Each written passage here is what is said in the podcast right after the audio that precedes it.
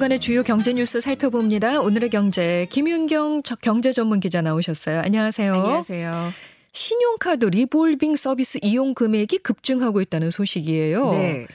어, 리볼빙 서비스는 어떤 건가요?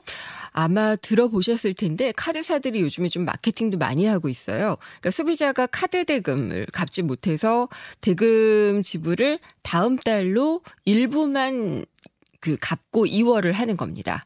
그러니까 한 뭐 10% 정도에서 100%까지 이제 택할 수가 있는데 네. 일부 금액만 결제하고 나머지는 미룬다. 그래서 음. 일부 결제 금액 2월 약정이라고 불리고 있는데요. 네. 어, 신용카드 대금을 일단 일부만 결제를 하- 하니까 뭐 자금 부담이 있으셨던 분들은 연체 기록 없이 다음 달로 이제 이월할 수 있으니까 당장은 좀 적절하게 이용을 하면은 어 상환 부담도 줄이고 자금 유동성을 확보할 수가 있습니다. 네. 근데 카드사가 그렇게 좋은 일만 하지는 않죠. 예, 그냥 하지는 않죠. 그래서 이자율이 꽤 높습니다. 결국 부담이 되는 서비스라고 할 수 있는데 지난 3월 말 기준으로 해서 7개 전업 카드사 리볼빙 이월 잔액을 봤더니 6조 1,770억 원으로 집계가 됐습니다. 네. 네. 이게 리볼빙 이월 잔액은 이 코로나 대하 코로나 이후에 이제 대 책들 뭐 금융 지원 조치가 시행이 된 이후부터 좀 줄었습니다.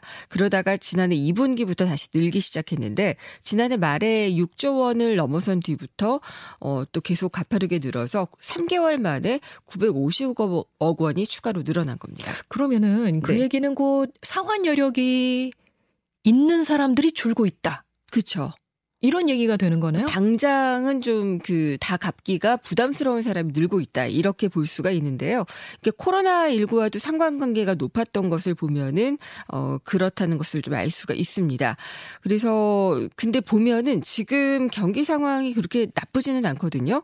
근데 왜 이렇게 더 늘게 되느냐? 정부의 가계부채 대책 때문에 그렇다라는 분석이 나오고 있는데 총부채 원리금 상환 비율 DSR 규제가 시작이 됐잖아요. 여기에 카드론이 포함이 됐습니다. 음. 그러니까 카드론을 쓰게 되면은 DSR 비율이 높아지기 때문에 규제를 받게 되고 그러니까 이제 그동안엔 카드론을 받아서 쉽게 카드값을 상환할 수 있었던 상황이 여의치가 않기 때문에 리볼빙으로 갈아타는 사람들이 늘었다는 그런 얘기입니다. 네. 어, 뭐 카드사들 요즘 이벤트나 마케팅도 또 굉장히 열심히 하고도 있고요. 근데 문제는 당장의 연체를 막을 수는 있다고는 해도 이자율이 매우 높습니다. 그래서 오히려 후에 부담이 커질 수 있다는 점입니다. 근데 리볼빙 서비스에 대해서 잘 알고 이걸 가입을 하셨을까가 저는 좀 궁금해지기는 해요. 네네. 어, 왜냐하면 제가 리볼빙 서비스를 받았던 적이 있는데 어, 네. 모르고 모르고 가입- 그냥 좋은 건 줄 알고. 가입했어요. 아, 그러셨구나. 이게 뭐 이자율이 있는지 없는지 이런 것도 잘 모르고 네네. 그냥 뭐 이번 달 아니라 다음 달에 뭐 계산이 되고 이런 식으로만 들어서 그러니까 지금은 이것만 갚으면 되고 다음 달로 음, 다음 넘어가요. 달은 그냥 넘어가요. 예. 이렇게 이자율에 대해서는 제가 안내를 받았던 기억이 어, 모르겠어요. 기억이 안 납니다. 어쨌든 간에 제대로 알고서 이걸 가입을 카드사가 마케팅을? 제대로 했네요. 그런 의문이 좀 들면서 좀 걱정이 예. 되기도 해요. 그 일- 근데 뭐 어쨌든 간에 지금 네네. 이렇게 리볼빙 서비스 이용하는 사람들이 급증하고 있다는 거는 그 고금리를 물고 있다는 건데 네. 얼마나 높으냐면은 이제 3월만 평, 평균 금리를 보면은 연 14.8에서 18.5%까지입니다. 상당히 높죠. 14.8% 수. 이 정도의 18.5%. 예, 대출 금리라면은 한 뭐 저축은행 건 정도. 그러니까요. 어, 이게 한 자릿수가 아닌 거잖아요. 예, 그리고 카드론 금리보다도 훨씬 높습니다. 그리고 눈덩이처럼 이자가 늘어날 수가 있는데 리볼빙으로 2월한 금액뿐만이 아니라 다달이 추가되는 카드값 다 합쳐져 가지고 거기에 또 이자가 붙게 됩니다. 네네. 그러니까 정말 원금이 커지니까 원금에 붙는 이자가 불어나면서 눈덩이처럼 늘어날 수가 있습니다. 제가 그래가지고 어마 뜨거라 하고서는 예. 해지했거든요. 예, 아, 그러니까 자발적으로 또 가입을 하셨다고 하니 아, 그러니까요. 예, 정말 모르고 하셨던 것 같은데 또 뭐 이마저도 연체를 하게 되면은 가상금리가 또 최대 3%가 적용이 됩니다. 그러면은 20%가 넘어가거든요. 이건 법정 최고금리도 넘어가는 그런 수준입니다. 음. 그래서 지속적으로 또 리볼빙을 사용을 하게 되면은 결제할 대금이 계속 불어나게 되고 그게 또 신용평점 하락으로 이어질 수도 있기 때문에 음. 상당히 조심을 하고 쓰셔야지 됩니다. 꼭 네. 필요하신 분만 단기로 사용을 하시는 게 좋습니다. 근데 이제 이게 이렇게 늘어나고 있다는 거는 그만큼 쓸 수밖에 없는 사람들이 늘어나고 있다는 얘기잖아요. 그렇죠. 그게 안타까운 거죠. 예, 그러니까 카드론을 막는 게 이제 카드사들로서도 이제 쓸 수 있는 수익 모델이 좀 줄어들기 때문에 이쪽으로 갈아타라고 자꾸 이제 메시지를 음. 주고 있는데 네. 금리가 굉장히 높기 때문에 상당히 좀 조심을 하셔야 됩니다. 금리는 꼭 알아보셔야 되겠 군요. 네. 예. 자, 다음 소식 갑니다. 지난 정부가 가계대출 증가세를 막기 위해 애썼다며 현 정부는 대출 규제를 풀겠다고 하는데요. 이 규제를 풀게 되면 서울 집값만 올릴 수 있다는 분석이 나왔다고요? 네, 또 한국은행이 그런 보고서를 내놨습니다.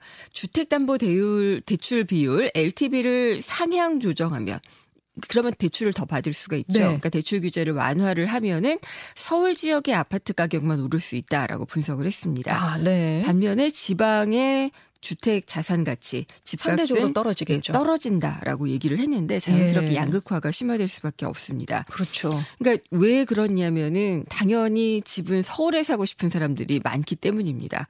어 그래서 구매 여건이 개선이 되면은 관련 수요가 증가하기 때문에 서울 아파트 가격 오르고 어, 또 지방 주택 가격은 떨어질 수 있다는 그런 지적인데 총부채 상환 비율 DTI 변화는 매매 가격에 미치는 효과가 지역에 관계없이 같은 것으로 분석이 됐습니다. 네. 어, 윤석열 정부는 이 아까도 말씀드렸던 DSR 규제, 총부채 원리금 상환 비율 규제는 기존으로 강화 하면서 생애 최초 첫 주택을 구입하는 가구에는 LTV를 지금의 60에서 70%에서 80%까지 어, 올려주는 것 완화를 하겠다고 이야기를 하고 있죠.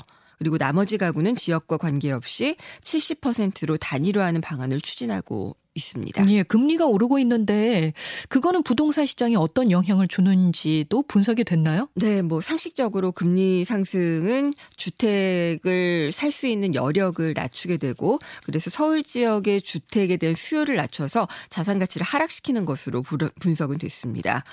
근데 뭐 지금 보면은 일단 가계 대출 증가세를 막기 위해 애썼던 정부에서 가계 대출을 풀어주는 정부로 바뀌 게 되면은 좀 이렇게 일관성이 덜해지게 되잖아요. 그렇게 되면은 규제했다 말았다 이렇게 되니까 주택 시장의 안정에는 도움이 안 된다라는 것이 한은의 분석입니다. 네. 어, 또 중요한 것이 주택 공급인데요. 어, 시장은 하향 안정화돼야 되잖아요.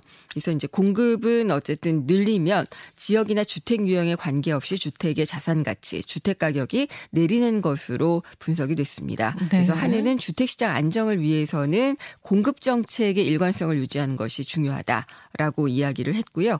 아, 또 뭐 똑같은 정 형태의 주택이 아니라 공급을 좀 다양화할 수 있는 방법도 모색하는 게 좋다라고 음. 얘기를 했습니다. 정부는 그 부동산 대출 규제 완화와 함께 네. 세금도 완화해 주겠다는 약속을 했죠. 네 네. 1세대 1주택자에 대한 종합부동산세 부담 줄어들 전망이라면서요. 네, 한 2년 전 수준, 2020년 수준으로 낮추는 방안까지 좀 들여다보고 있는 것으로 전해지고 있는데요.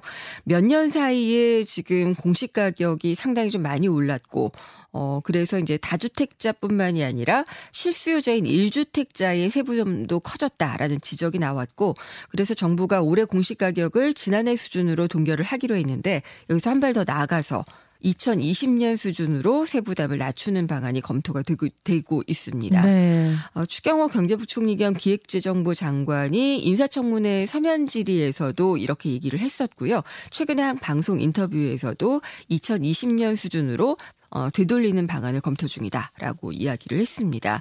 정부가 그러면은 이런 내용을 언제쯤 발표를 할까? 음. 6월 말에 이제 새 정부 경제 정책 방향을 발표를 하게 되는데 네. 여기에 담을지 그리고 아니면은 7월 하순에 발표하는 세법 개정안에 포함할지 이 여부는 아직은 좀 저울질을 하고 있는 것으로 전해지고 있습니다. 네. 그리고 이때 또 대출 규제 같은 것들도 완화하는 방안이 함께 다뤄질 가능성이 있습니다. 알겠습니다. 지금까지 김인 경 경제전문기자와 함께했습니다. 고맙습니다. 감사합니다.